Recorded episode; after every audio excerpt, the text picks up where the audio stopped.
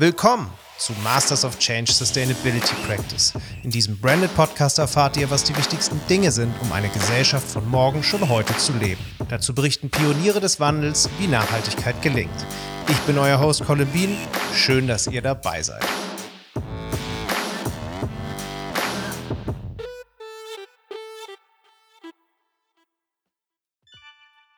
Smartphone, Smart Home, Smart City. Während wir uns unter einem smarten Home vielleicht noch etwas vorstellen können, wird es bei der Smart City schon etwas schwammiger. Was braucht die Stadt der Zukunft? Wie können unsere Städte lebenswerter und damit auch nachhaltiger werden? Anhand aktueller Konzepte wie Urban Farming oder Urban Gardening wollen wir in dieser Episode einen Blick in die Stadt der Zukunft wagen. Um diese Fragen zu beantworten, hören wir heute gleich zwei Gäste. Da wäre zum einen Dr. Alina Schick, Gründerin und Geschäftsführerin der Visio Verdes GmbH. Visio Verdes entwickelt intelligente Begrünungssysteme, um mehr Pflanzen in die Städte zu bringen und so bessere Lebensräume für Menschen zu schaffen. Zum anderen haben wir digital mit dazu geschaltet Professor Dr. Uwe Schmidt von der Humboldt-Universität zu Berlin. Er ist Leiter des Instituts für Agrar- und Gartenbauwissenschaften und kennt sich hervorragend mit Konzepten wie Vertical Farming aus. Und damit sage ich Hallo und herzlich willkommen zu unserer Branded Podcast-Serie Nachhaltigkeit Hashtag dabei in Kooperation mit der Deutschen Telekom. Die Telekom hatte im November 2020 in sechs Livestreams ausgewählte ExpertInnen zu Gesprächen über wichtige Nachhaltigkeitsthemen eingeladen. Gemeinsam haben wir diskutiert, wie man sein Leben in diesen unterschiedlichen Bereichen nachhaltig gestalten kann. Und wie ihr euch jetzt wahrscheinlich denken könnt, hatte ich das Vergnügen, diese Livestreams zu moderieren. Es sind eine Menge toller Ideen, Konzepte und Tipps zusammengekommen, die Mut machen und inspirieren, selbst zum Teil des Wandels zu werden. Und diese möchten wir gerne mit euch teilen. Denn gerade smarte Städte sind aus verschiedenen Gründen für eine nachhaltige Entwicklung wichtig. Schon heute lebt mehr als die Hälfte der Weltbevölkerung in Städten, Tendenz steigend. Die Stadt scheint der Lebensort der Zukunft des Menschen zu werden. Das bringt natürlich einige Probleme mit sich, zum Beispiel den zunehmenden Mangel an Raum, dichten Verkehr, schlechte Luft oder die langen Transportwege für Nahrungsmittel, die vom Land in die Stadt kommen. Die Vision von sogenannten Megacities, in denen sich Menschen und Gebäude buchstäblich stapeln, ist in einigen Teilen der Welt bereits Realität. Dabei arbeiten bereits heute zahlreiche Expertinnen und Initiativen daran, Lösungen zu entwerfen, wie wir unsere Städte in Zukunft smarter, effizienter und ökologischer gestalten können. Sie entwickeln intelligente Verbindungen zwischen Ökologie und Technologie, zum Beispiel um eben mehr Pflanzen in die Städte zu bringen. Und zwei von diesen ExpertInnen hatte die Telekom nun eingeladen. Ohne weitere Vorrede wünsche ich euch nun viel Spaß bei diesem Gespräch.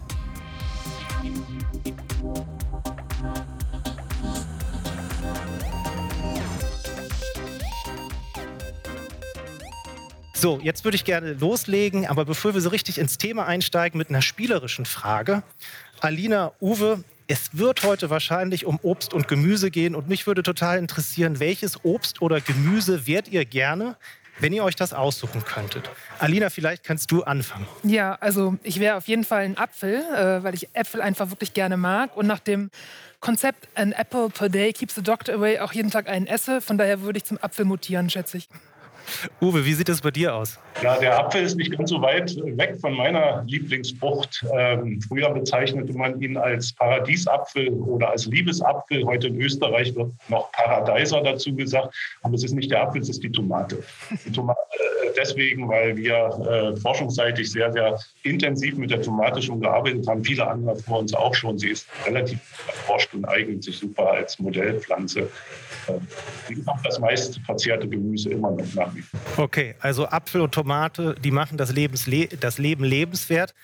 Ich würde gerne von euch wissen, was macht denn für euch eine lebenswerte Stadt in Zukunft eigentlich aus? Alina. Ja, ähm, die Stadt der Zukunft bedeutet sicherlich, dass wir ähm, auf sozialem, ökologischen und ökonomischen Wegen schauen, dass möglichst viele Menschen auf begrenztem Lebensraum so leben können, dass wir das umliegende Feld, also die Ökosysteme um die Stadt möglichst entlasten können und dennoch ähm, eine gute Work Life-Working-Balance äh, hinbekommen, also die Menschen ein lebenswertes Leben haben. Uwe, hast du da noch was zu ergänzen? Gibt es da noch andere Kernpunkte, die erfüllt werden müssen, damit Städte in Zukunft noch lebenswerter sind? Naja, das Thema, was wir hier besprechen oder über das wir reden, ist ja, heißt ja Nachhaltigkeit. Und natürlich können wir den Begriff nicht auskoppeln, wenn wir über die Zukunft unserer Städte denken. Lebenswert müssen sie sein, denn das wollen wir ja alle haben. Aber äh, wir müssen so leben in den Städten, überhaupt auf diesem Planeten, so leben, dass äh, eben unsere Urenkel äh, nicht die Rechnung bezahlen, die wir nicht bezahlen wollen. Und das gilt dann eben auch für die Stadtinfrastruktur und für das Leben. Wo seht ihr denn aktuell so die Ansatz, Ansatzpunkte, die wir heute schon umsetzen können, an denen wir heute ansetzen können, um diese lebenswerte Vision einer besseren Stadt, die ökologischer und smarter ist, wirklich umzusetzen? Na, wir sehen halt schon ähm, viele Konzepte für die Stadt der Zukunft. Ähm, wir sehen städtebaulich ähm, Konzepte für Verkehr, für Arbeit, für Soziales. Äh, ich kann gleich dazu auch mal sagen, was mir immer ein bisschen fehlt. Das ist nämlich ähm, in der grünen Stadt der Zukunft ist leider die Pflanze meistens gar nicht so vertreten. Äh, das ist ähm, ja auch unser Ansatzpunkt, dass das da mit hinein muss. Ähm, generell geht es vor allem meistens erstmal um Energie aktuell, äh, neben Wasser, würde ich sagen. Mhm. Das sind so die Hauptthemen, die mir immer wieder begegnen. Uwe, wie sieht es bei dir aus? Decken wir damit schon alle Bereiche ab oder gibt es noch andere? Äh, grundsätzlich zu sagen, ist, äh, ist das jetzt ein sehr interessantes Modethema, äh, Urban Farming und solche Geschichten. Aber wenn man mal ganz in Ruhe äh, sich die Zeit anguckt, dann fing das ja viel, viel früher an. Ne? Wir, haben, äh, wir haben in Berlin, wir sind eine Musterstadt, äh, was Kleingärten angeht, obwohl das ja hm, ein bisschen belächelt wird an vielen Stellen. Aber der Kleingarten ist ja, hat ja sozusagen genau diese Funktion schon sehr frühzeitig in Berlin übernommen also soziale Kontakte herzustellen, aber eben auch die Menschen zu ernähren. Ohne Kleingärten wären, wären unsere Vorfahren nicht durch die Kriege gekommen. Äh, und, und äh, das gehört unmittelbar dazu. Ne? Und wir freuen uns natürlich auch als Wissenschaftler, die sich mit, äh, mit Landwirtschaft und Gartenbau beschäftigen, dass von der Stadt dieses Thema jetzt dann wieder so interessant und, und, und intensiv aufgenommen wird. Also das ist eine ganz tolle Entwicklung. Lass uns noch mal einen Schritt zurückgehen. Wir sprechen ja über smarte Städte was macht Städte eigentlich smart? Eigentlich ähm, ist die smarte Stadt die Stadt, die Informationen teilt, würde ich sagen. Also wir lernen aus Projekten, die bereits umgesetzt wurden. Äh, wir können heute mit der äh, Internetinfrastruktur und vielleicht den Speicherungsmedien, die wir haben, dafür sorgen, dass man ähm, aus erfolgreich umgesetzten Projekten lernt und, ähm, und weiterentwickelt, auch mit neuen Leuchtturmprojekten. Smart bedeutet äh, ja sicherlich äh, eine ne gute Telekommunikation, um mhm. beim Thema hier zu bleiben. Ähm, aber auch natürlich darf das Soziale äh, muss im Vordergrund bleiben. Also es geht eigentlich um die Bewohner der Stadt und äh, das ist äh, der wichtige Punkt bei Smart City. Uwe, Wieso liegt das Augenmerk eigentlich so auf der Stadt und nicht auf der Erweiterung des Lebensla äh, Lebensraums in den ländlichen äh, Regionen? Vor allem habe ich mir gedacht, wenn wir darüber über Meeresspiegelanstieg zum Beispiel sprechen und ja, glaube ich, zwei Drittel aller Menschen in küstennahen Städten leben und einige davon ja bis zum Ende des Jahrhunderts bedroht sind, wirklich unter Wasser zu stehen. Ja, natürlich. Also der, der Treiber ist ja die, die, die nicht die Stadtflucht, sondern die Flucht vom Land in die Städte weltweit. Ne? Also das ist ein Trend, der nahezu ungebrochen ist, äh, weil die Menschen eben sich von den Städten äh, mehr erhoffen, was Verdienst angeht, was Jobmöglichkeiten angeht. Auch viele, die sagen, wir brauchen das soziale Leben in einer Stadt mit sehr vielen Einwohnern, mit sehr viel Kultur und so weiter. Und deswegen ist das Brennglas auf die Stadt gerichtet. Allerdings bin ich jemand, der sagt, das, das reicht nicht aus. Wir müssen auf die Stadt gucken, aber wir müssen auch auf die urbanen Räume gucken. Wir müssen auf die Suburbans gucken, also um die Stadt herum die Räume. Und wir dürfen auch den Blick vom Land nicht wegnehmen. Das Land ist nach wie vor unsere Nahrungsquelle und es wird unsere Nahrungsquelle bleiben, also die, die Fläche für unsere Nahrung. Ja, wir können gerne, wir werden ja viel reden über Landwirtschaft in der Stadt, aber äh, wenn wir glauben, dass wir 100 Prozent unserer Ernährung aus der Stadt ziehen, dann wird das schwierig. Ist das eigentlich ein Trend, dass Land und Stadt noch enger zusammenwachsen, weil die Städte größer werden? Oder ähm, differenziert sich das eigentlich aus? Also es gibt die Stadt und dann kommt relativ schlagartig das Land. Naja, die Speckgürtel um die Städte herum sind ja häufig äh, begehrte Lebensräume. Ich denke, dass die Menschen, die es sich leisten können, auch teilweise wieder versuchen, ein bisschen mehr in die Natur, ins Grüne zu kommen und ähm, dem Stress der Stadt vielleicht äh, zu entfliehen. Ähm, von Visio Verdes her haben wir so ein bisschen den Ansatz zu sagen, die Städte sollten eigentlich eher geschlossen sein, damit wir die Ökosysteme drumherum wieder ein bisschen entlasten können weil wir die einfach brauchen, funktionierend brauchen und die nicht belastet werden sollten durch die Städte. Ähm, aber generell, ich meine, Entschuldigung, jetzt geht hier gerade der Alarm ja. los. Nicht wundern zu Hause, dass es jetzt im Hintergrund so äh, rumpiept. Ich denke, das kriegen wir gleich den Griff. Lass dich nicht ablenken. Ja. Also vielleicht muss man da auch nochmal differenzieren. Reden wir von Deutschland oder reden wir international von großen Städten? Ich glaube, dass, ähm, dass das nicht unbedingt immer vergleichbar ist. Einfach vom, äh, von der Frage des Wohlstands und auch wie Städte gebaut und geplant werden. Ja. Hm? Uwe, äh, du hattest es gerade angeschnitten. Ähm, wir sprechen über die Produktion von Nahrungsmitteln in den Städten. Und da sind zwei Konzepte, ja, sage ich mal, sehr prominent, und zwar das Urban Gardening und auch das Vertical Farming. Könntest du uns vielleicht diese beiden Konzepte und gerne auch noch weitere wichtige kurz vorstellen? Ich fange mal mit dem zweiten Begriff an, Vertical Farming. Äh, dort ähm, ja, hat man schon eine sehr, sehr klare Vorstellung, äh, wie, wie das Konzept aussehen soll. Und das äh, bezieht sich dann vor allen Dingen auf die Produktionsstätte Hochhaus. Ja, wir, wir haben also gelernt, äh, dass es die Idee gibt, äh, in, in äh, Wolkenkratzern möglichst in mehreren Etagen übereinander Nahrungsmittel zu produzieren. Der, der Treiber dafür ist ganz klar, wenn wir die, uns die Erträge auf dem Land angucken pro Quadratmeter, dann bin ich natürlich mit einem 30-Geschosser 30 Mal so stark, was die Erträge angeht. Wenn, wenn bestimmte Bedingungen erfüllt werden können, von denen wir wissen, dass, dass wir sie noch nicht erfüllen können. Das also Vertical Farming ist, ist, äh, geht ganz äh, stringent in die Produktionsrichtung. Beim Urban Gardening vermischt sich vieles. Dazu gehört, äh, dazu gehört meiner Ansicht nach eben Parks, Begrünungen, Landschaften, aber auch Gebäudebegrünung, Fassadenbegrünung, Dachbegrünung. Hier geht es auch unter Umständen um, um Gemüseanbau, aber hier spielt doch mehr das Grün in der Stadt eine Rolle. Ja, da subsumiert man doch eine ganze Menge an, an verschiedenen Richtungen äh, mit diesem, unter diesem Urban Gardening. Mhm. Ähm, ich, wir haben Abstimmungsfragen für unsere äh, Community vorbereitet, weil wir wollen ja mit euch ins Gespräch kommen. Und ich würde an dieser Stelle gerne die erste Abstimmungsfrage an die Community stellen. Ähm, ihr seht gleich wieder den Code, den ihr einscannen könnt, falls ihr das noch nicht gemacht habt. Und dann könnt ihr an der Frage teilnehmen, was denkt ihr über das Thema Nahrungsmittelproduktion in der Stadt? Wir hatten es gerade ganz kurz angesprochen schon. Und ich würde gerne von euch wissen, a, finde ich eine gute Idee und würde ich umsetzen? Oder b, die Nahrungsmittelproduktion gehört nicht in die Stadt. Ihr habt ungefähr 30 Sekunden Zeit, darüber jetzt abzustimmen. Und ich freue mich auf die Ergebnisse und bin gespannt. Alina, du bist wahrscheinlich für eine Nahrungsmittelproduktion in der Stadt. Machst du das vielleicht sogar selber? Äh, wir haben das Skyfile-Projekt, ja. Wir, wir, sind auch mit einem äh, Vertical Farming-Konzept am Start. Ähm, und bin ich natürlich für, aber ich würde mich auch nicht wundern, wenn hier gerade noch was anderes raus, in Deutschland, ne, was anderes rauskäme. Und weil wir einfach noch nicht so den Leidensdruck haben. Ne? Den das ist aber ein spannender Hinweis. Wir können ja gleich, wenn wir äh, Umfragen aus anderen nationalen Kontexten äh, bekannt sind, können wir ja vielleicht gleich mal einen Vergleich wagen mit den Ergebnissen, die wir hier sehen. Ja. Ähm, und wir sehen tatsächlich gerade, dass zu 100 Prozent die Menschen von der Idee begeistert sind oder sie zumindest gut finden und gerne ausprobieren würden. Ist das ein Unterschied zu anderen nationalen Kontexten?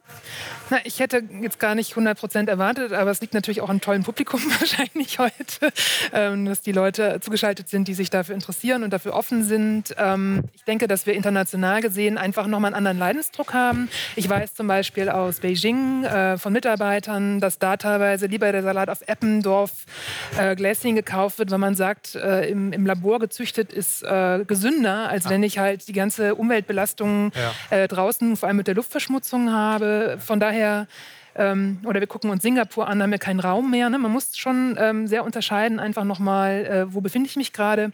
Aber wahrscheinlich fokussieren wir uns dann doch auf Deutschland heute hier, schätze ich. Ne? Genau.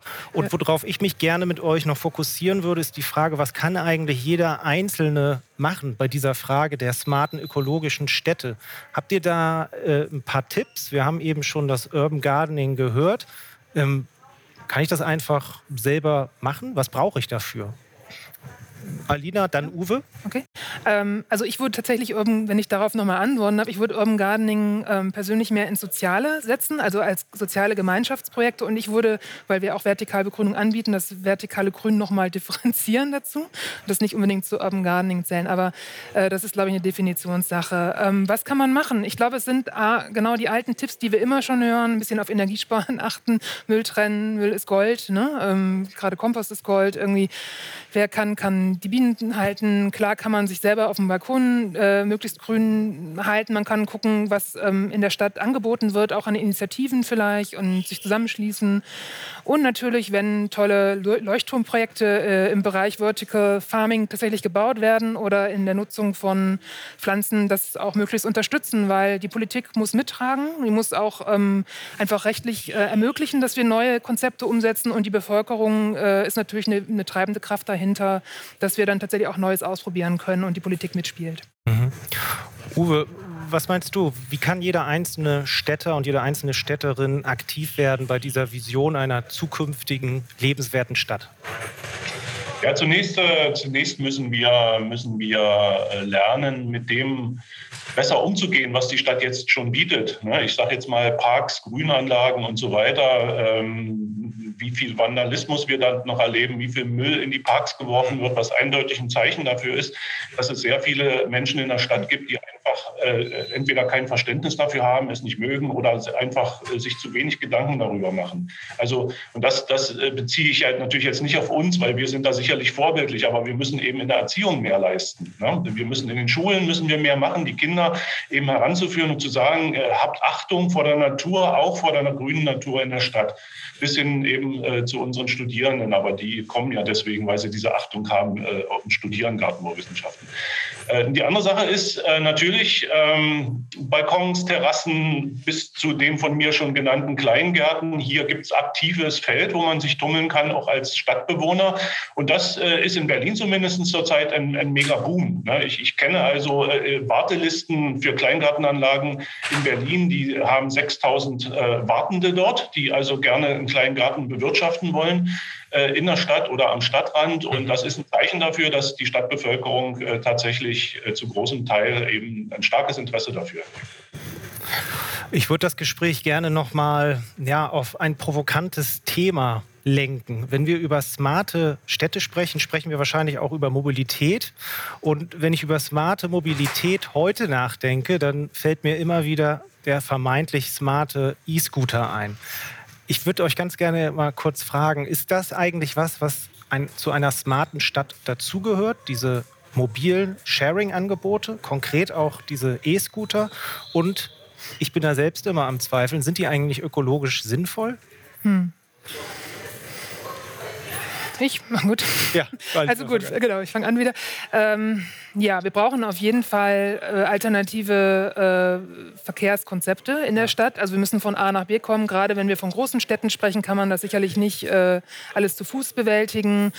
Fahrrad bleibt natürlich, Lastenrad bleibt irgendwie sicherlich äh, Nummer eins, aber das ist nicht für alle umsetzbar. Ich muss gestehen, dass ich zum E-Scooter, ich habe da selber noch gar nicht so viel Berat, äh, Berührungspunkt zu gehabt.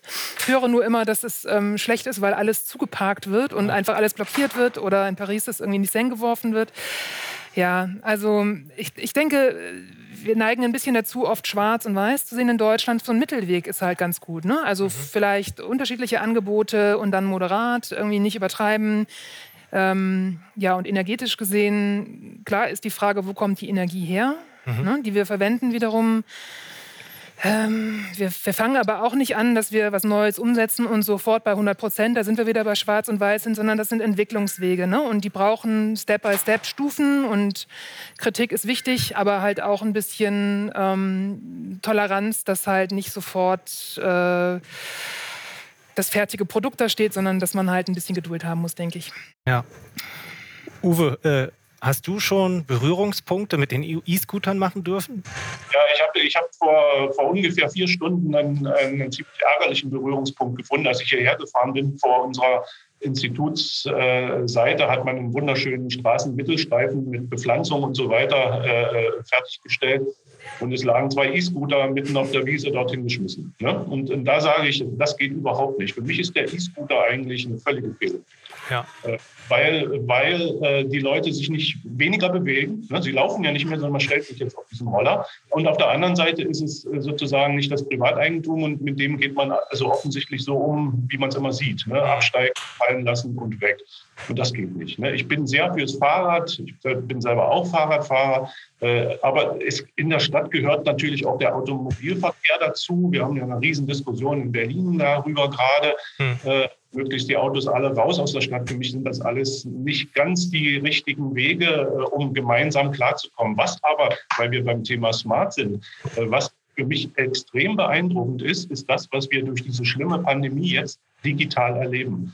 Ja, die Tatsache, dass ich also nicht bei euch in Stuttgart am Tisch stehe, sondern hier sitze, äh, habe gerechnet, sind 1000 Kilometer, die ich hätte fahren müssen, um zu euch zu kommen, mit dem Auto, mit der Bahn, mit dem Flugzeug, egal wie, äh, äh, ist es CO2 gespart worden, indem wir hier sitzen und miteinander reden. Und ich glaube, es ist zwar nicht ganz so persönlich, als wenn man sich in die Augen schauen kann, aber äh, es ist gut. Ne? Und da sind wir jetzt einen gewaltigen Sprung weitergekommen, bis hin zu unseren Bedingungen im Studium.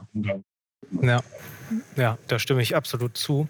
Wir haben eine Publikumsfrage aus der Community und zwar von Michael. Der fragt, wie wirkt sich die Umweltbelastung denn zum Beispiel auf den Honig aus, der auf den Dächern der Städte produziert wird? Mhm. Also soweit ich informiert bin, ist der Honig in den Städten von wesentlich besserer Qualität tatsächlich als in den Umländen. War ich auch erstaunt, hat mir gerade vor zwei Wochen jemand erzählt dazu, eine Wissenschaftlerin auch. Ähm, ich habe selber auch Bienen, von daher ähm, will ich da auch gut im Thema drin. Ja, also die, die, äh, die Belastung von Pestiziden, äh, von, äh, von Düngemitteln ist wohl im Umland so viel größer als in der Stadt. Hm, wir haben auch eine hohe Biodiversität tatsächlich. Wir haben so viele verschiedene Pflanzen in der Stadt, das ist auch noch mal, kommt auch nochmal dazu, während ja. wir ja auf den Feldern oft Monokultur haben. Von daher, mein Wissensstand ist, Stadthonig ist qualitativ hochwertiger als okay. Landhonig. Das ist doch mal eine überraschende Antwort, ja? finde ich. Uwe, war dir das bekannt? Wusstest du das? Ja, wir haben ja bei uns am Institut auch ähm, ähm, ja, Hobby-Imker, die sozusagen auch die ja. weitergeben. Äh, Im Honig bin ich nicht ganz so zu Hause, aber was, äh, was wir erfahren haben, ist, wir haben gefragt nach der Qualität von Pflanzen, die man in der Stadt anbaut, in Bezug auf äh, Verschmutzung durch die Luftverschmutzung und haben das gemeinsam gemacht mit Kollegen in Mexico City. Wir haben ja. also Jahre extrem gute Verbindung dorthin und deswegen rede ich auch nicht immer nur so gerne über Berlin, sondern ich rede eigentlich viel lieber über Mexico City als Megacity. Dort sind andere Bedingungen.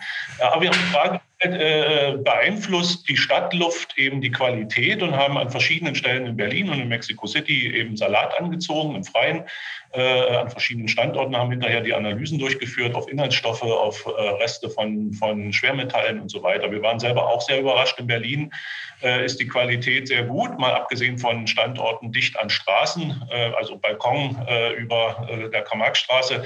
Dort sieht es nicht ganz so gut aus. aber natürlich gravierender Unterschied zu Mexico City, ne, wo wir also erhebliche Probleme haben mit, mit zu hohen Anteilen an, vor allen Dingen an Schwermetallen in den Früchten oder in den Salatköpfen dann. Und das ist natürlich ein Argument, über das man sprechen muss bei Urban Farming. Ähm, wie sieht es denn eigentlich aus? Könnte jetzt jeder Bewohner, also wäre es sinnvoll, wenn jeder Stadtbewohner, jede Stadtbewohnerin jetzt anfängt, Urban Farming oder Urban Gardening zu praktizieren? Gibt es da eine Chance, so eine gewisse Autarkie auch herzustellen?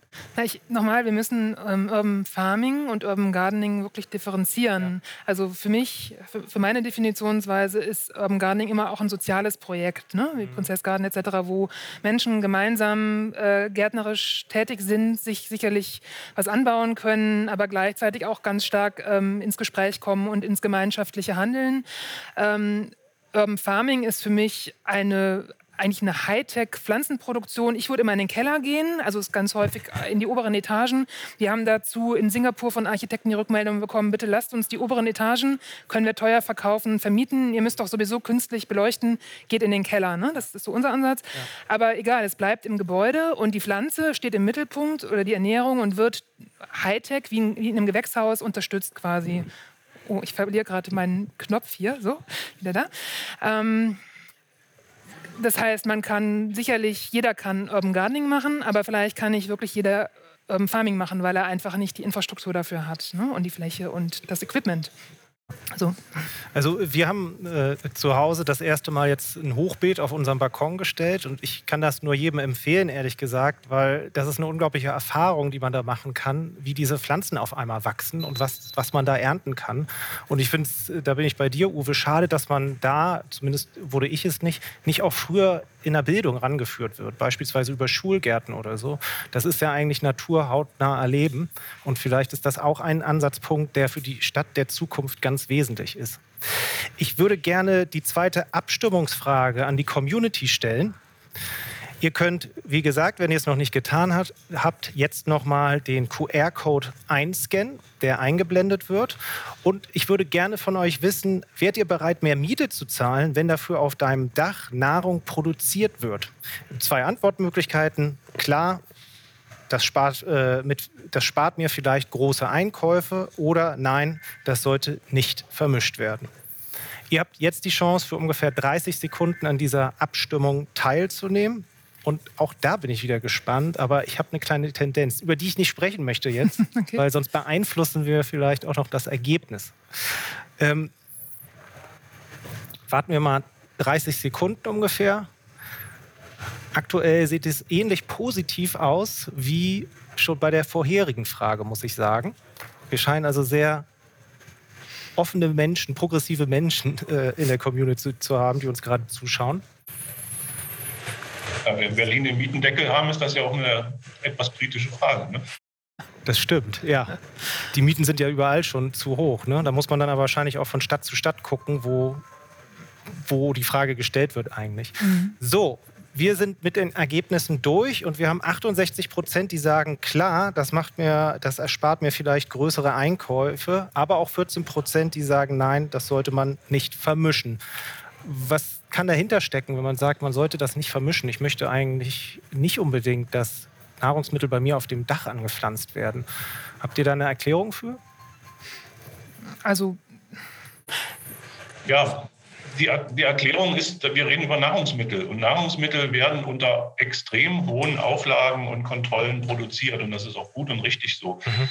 Ähm, also äh, Alina sprach vorhin von den Hightech-Gewächshäusern. Ne? Wenn man in solche Produktionsanlagen mal reinschaut, äh, da ist tatsächlich, da, da hat man das Gefühl, man, man geht im Krankenhaus durch die Gänge. Ne? Also äh, mit der entsprechenden Kleidung, mit der Desinfektion und so weiter. Und und, und, diese Produktionsbedingungen bei mir auf dem Dach ähm, sind schwieriger zu machen. Ne? Und dazu kommt eben noch, dass, ähm, dass das Dach sehr, sehr groß sein muss, um tatsächlich äh, Gewinne zu erwirtschaften mit solcher Produktion. Wir reden ja hier über einen Wirtschaftszweig und wir reden darüber, dass man damit Geld verdienen muss. Ne? Und da sind wir einfach an bestimmte Produktionsgrößen gebunden, unter die heute kein Gärtner mehr gehen würde, wenn er Gemüse baut.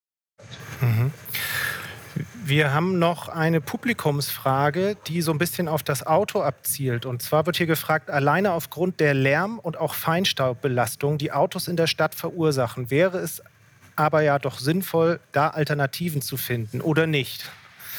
Also hier geht es ums Auto. Sollte das Auto aus den Städten verbannt werden? So verstehe ich die Frage. Also ich, ich denke, das ist äh, in Planung und wird auch irgendwann so sein. Ist die Frage, wie lange das dauert. Es wird ja von Architekten darüber diskutiert, was macht man mit den ganzen Parkplätzen zukünftig, wenn wir so viel Raum dann übrig haben. Finde ich eine spannende Frage. Äh, es wird sicherlich mehr zu, oder ganz klar zur E-Mobilität gehen und damit haben wir äh, weniger Lärmbelästigung und auch weniger ähm, ja, Umwelt, äh, also Luftbelastung erstmal, nicht Umwelt vielleicht, aber Luftbelastung vor Ort. Ähm, ich hatte eben gesagt, natürlich ist das Fahrrad Nummer eins, will ich da nochmal einschieben, aber es kann nicht jeder Fahrrad fahren. Ne? Es gibt mhm. ja auch Menschen, die vielleicht äh, ein bisschen gehandicapt sind und andere Fortbewegungsmittel brauchen. Da muss man auch drauf eingehen und das berücksichtigen. Aber ich, ich persönlich glaube, dass das Auto mit Verbrennungsmotor in der Stadt äh, zukünftig nicht mehr vorhanden sein wird. Uwe, du sahst gerade so aus, als wenn du da noch was ergänzen möchtest. Frage ist, ob wir dann noch Auto fahren, ob nun elektrisch oder mit Wasserstoff. Das, also da sehe ich ganz klar auch der Trend. Ne? Der Verbrennungskraft ja. ist überlebt. Und wir müssen sehen, dass wir sehr, sehr schnell zu Alternativen kommen. Aber äh, vielleicht zwei Zahlen. Äh, jeden Tag fahren 320.000 Menschen nach Berlin rein, um dort zu arbeiten. Und gleichzeitig fahren jeden Tag 185.000 Menschen nach Brandenburg raus, um dort zu arbeiten. Ja, wir haben also gewaltige Ströme jeden Tag äh, zu realisieren. Und da wissen wir ja, worauf es ankommt. Es kommt eben darauf an, dass wir, die, dass wir den öffentlichen Nahverkehr äh, noch sehr viel stärker und sehr viel besser machen und sehr viel komfortabler machen, um diese Ströme eben äh, zu bewerkstelligen. Das hat auch was mit grüner Stadt zu tun natürlich. Ne? Mhm. Alina sagte vorhin, ja klar, wer also etwas mehr in der Tasche hat, der geht nach draußen und baut sich dort sein Häuschen oder wohnt in einer, in einer Reihensiedlung und fährt dann halt nach Berlin rein und wieder raus. Ne? Mhm. Das wird meiner Ansicht nach nicht mit einem Schalter umzulegen sein vom Individualverkehr in die öffentlichen Nahverkehr gar nicht, wenn, wenn wir nicht mehr investieren in diese. Ich, ich würde einfach gerne einen Gedanken, äh, Corona-Zeit, ne? wie ja. ist das denn mit, den, mit dem Nahverkehr und den öffentlichen? Eigentlich wollen wir das ja gerade vermeiden. Ne? Wir wollen nicht dicht beieinander in den öffentlichen sein, die Oberflächen berühren. Mhm. Also äh, das ist ja vielleicht auch nochmal, also ändern tut sich immer dann was, wenn es einen Leidensdruck gibt ne? und wenn es ähm, wirklich die Not gibt, äh, neue Konzepte zu entwickeln. Und ich fände einfach spannend, das ist jetzt auch als Frage einfach bei in den Raum, ich fände spannend, äh, ob auf Dauer gesehen, falls Corona dann nicht irgendwann auch passé ist, irgendwie, äh, dass den Nahverkehr nochmal sehr beeinflussen würde in Konzepten. Es geht natürlich nicht schnell, könnte aber Ideen für die Zukunft zumindest mal initiieren, würde ich sagen. Mhm. Hm?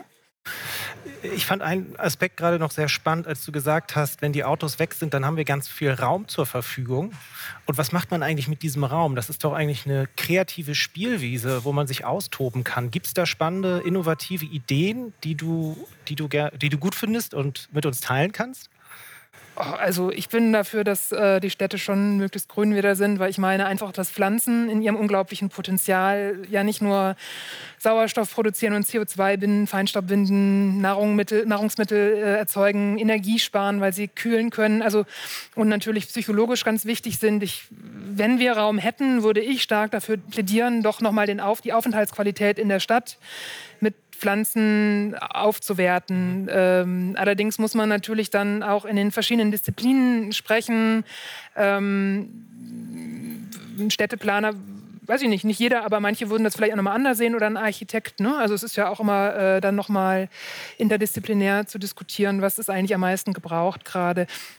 Ein Argument könnte auch sein, wenn wir tatsächlich so steigende Quadratmeterpreise haben bei dem zu, zunehmenden Bevölkerungsdruck generell international zu sehen, dann brauchen wir den Raum vielleicht auch einfach als, als Lebensraum, um alle unterzubringen. Mhm.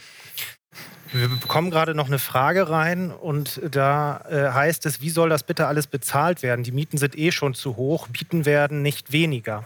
Ist das ein Konfliktpunkt ganz allgemeiner Natur, dass wenn man über smarte Städte spricht, über höhere Mieten spricht und das ja, äh, ja sieht wie ein Konflikt aus. Lässt sich der irgendwie lösen? Soll ich oder magst du Uwe genau? Fang du gerne an.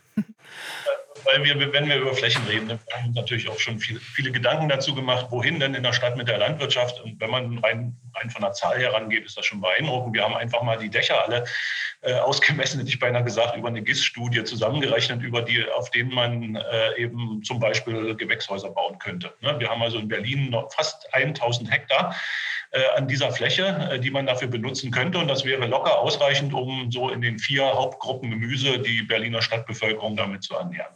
Ja, aber wir erleben zurzeit tatsächlich, und da, da, da, drückt das Geld, das ist doch klar, wir, wir erleben zurzeit einen ganz anderen Trend. Wir erleben, dass man die Frage stellt, ob man äh, äh, Supermärkte mit Wohnungen überbauen kann, ob man Dächer noch, Häuser noch höher ziehen kann, um sie zu überbauen. Das ist also ganz eindeutig hier bei uns der Konkurrent äh, zur, äh, zum Thema Dachgewächshaus. Ja. Aber wir sagen, es gibt in der Stadt andere interessante Flächen, die man dafür nutzen könnte, Pflanzen anzuziehen. Äh, wir haben zum Beispiel mal an die Deponieflächen gedacht, ne? stillgelegte Deponien, äh, auf denen man eben wunderbar äh, Pflanzen produzieren könnte, die nicht im Boden wachsen müssen. Das ist eben die Bedingung. Wir müssen die Pflanzen vom Boden abheben. Im Gartenbau sprechen wir ja von der Hydroponik. Das, ist, das klappt wunderbar, das geht. Ähm, oder andere Industriebrachen oder solche Geschichten, die eben tatsächlich nicht genutzt werden können äh, um mittelfristig da Wohnungen zu bauen. Weil, weil solche Gartenbaugeschichten können ja auch, äh, ich sag mal, zeitliche Lückenfüller sein. Ne? Dass man sagt, man denkt an mobile Konzepte und nutzt dann diese Flächen für die Produktion. Mhm. Okay. Darf ich da noch was zu ergänzen? Ja, natürlich ja? gerne. Ähm, also natürlich äh, geht es immer auch um den Business Case und es geht einfach darum, was ist wirtschaftlich. Ne? Und ähm, von daher, wenn ich jemanden eine Fassadenbegrünung oder ein Vertical Farming anbiete, dann wird der Investor immer fragen, ja, kann ich das umsetzen auf die Mieten oder wie kann ich das wieder reinholen? Ne? Und das ist sehr schwierig zu erreichen tatsächlich. Also wenn wir äh, Begrünung rein monetär betrachten, habe ich das Gefühl, kommen wir nicht sehr weit. Mhm. Ähm, wir dürfen aber auch nicht nur den Raum und die Pflanzen betrachten oder die Möglichkeiten, sondern wir müssen eigentlich versuchen, möglichst viele Faktoren dazu zu holen. Ne? Also das ist ja nicht nur äh, Luftverschmutzung, Lärm, Raumnutzung, sondern es geht auch um Wasser nochmal. Es geht um Nährstoffnutzung, also um Schließen von Kreisläufen aus Schwarz- und Grauwasser vor allem und aus Bioabfällen.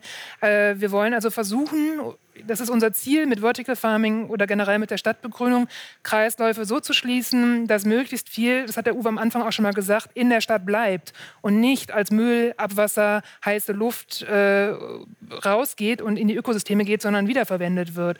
Das, ähm, wenn wir das schaffen, in Zukunft, vielleicht zunächst mit den Modellprojekten, die es teilweise auch gibt, dann glaube ich, ähm, kann man gerade über, über Energie, über Nährstoffe, über Wasser dann doch schauen, dass es sich äh, wieder rentieren könnte. Da sind wir aber noch ein bisschen von weg. Ne? Das braucht noch einige Beispiele, Entwicklungsschritte.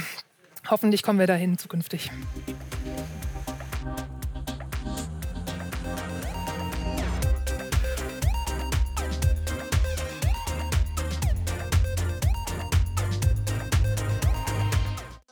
Das war meine Unterhaltung zum Thema Macht die Städte lebenswerter.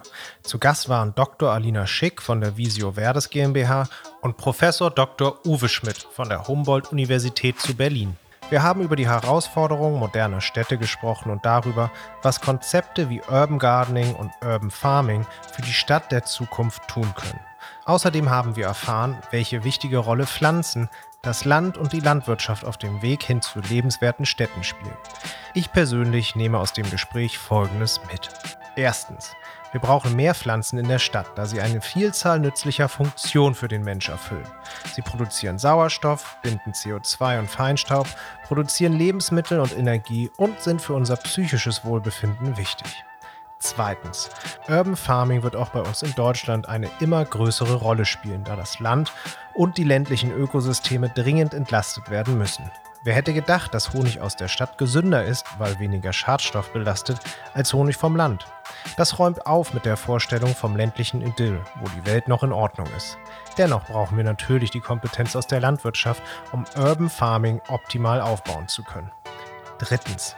Um das Land und die natürlichen Ökosysteme zu entlasten, ist es ein wichtiger Faktor, die Stoffkreisläufe innerhalb der Stadt zu schließen, also zum Beispiel Wasser, Energie und Nährstoffkreisläufe.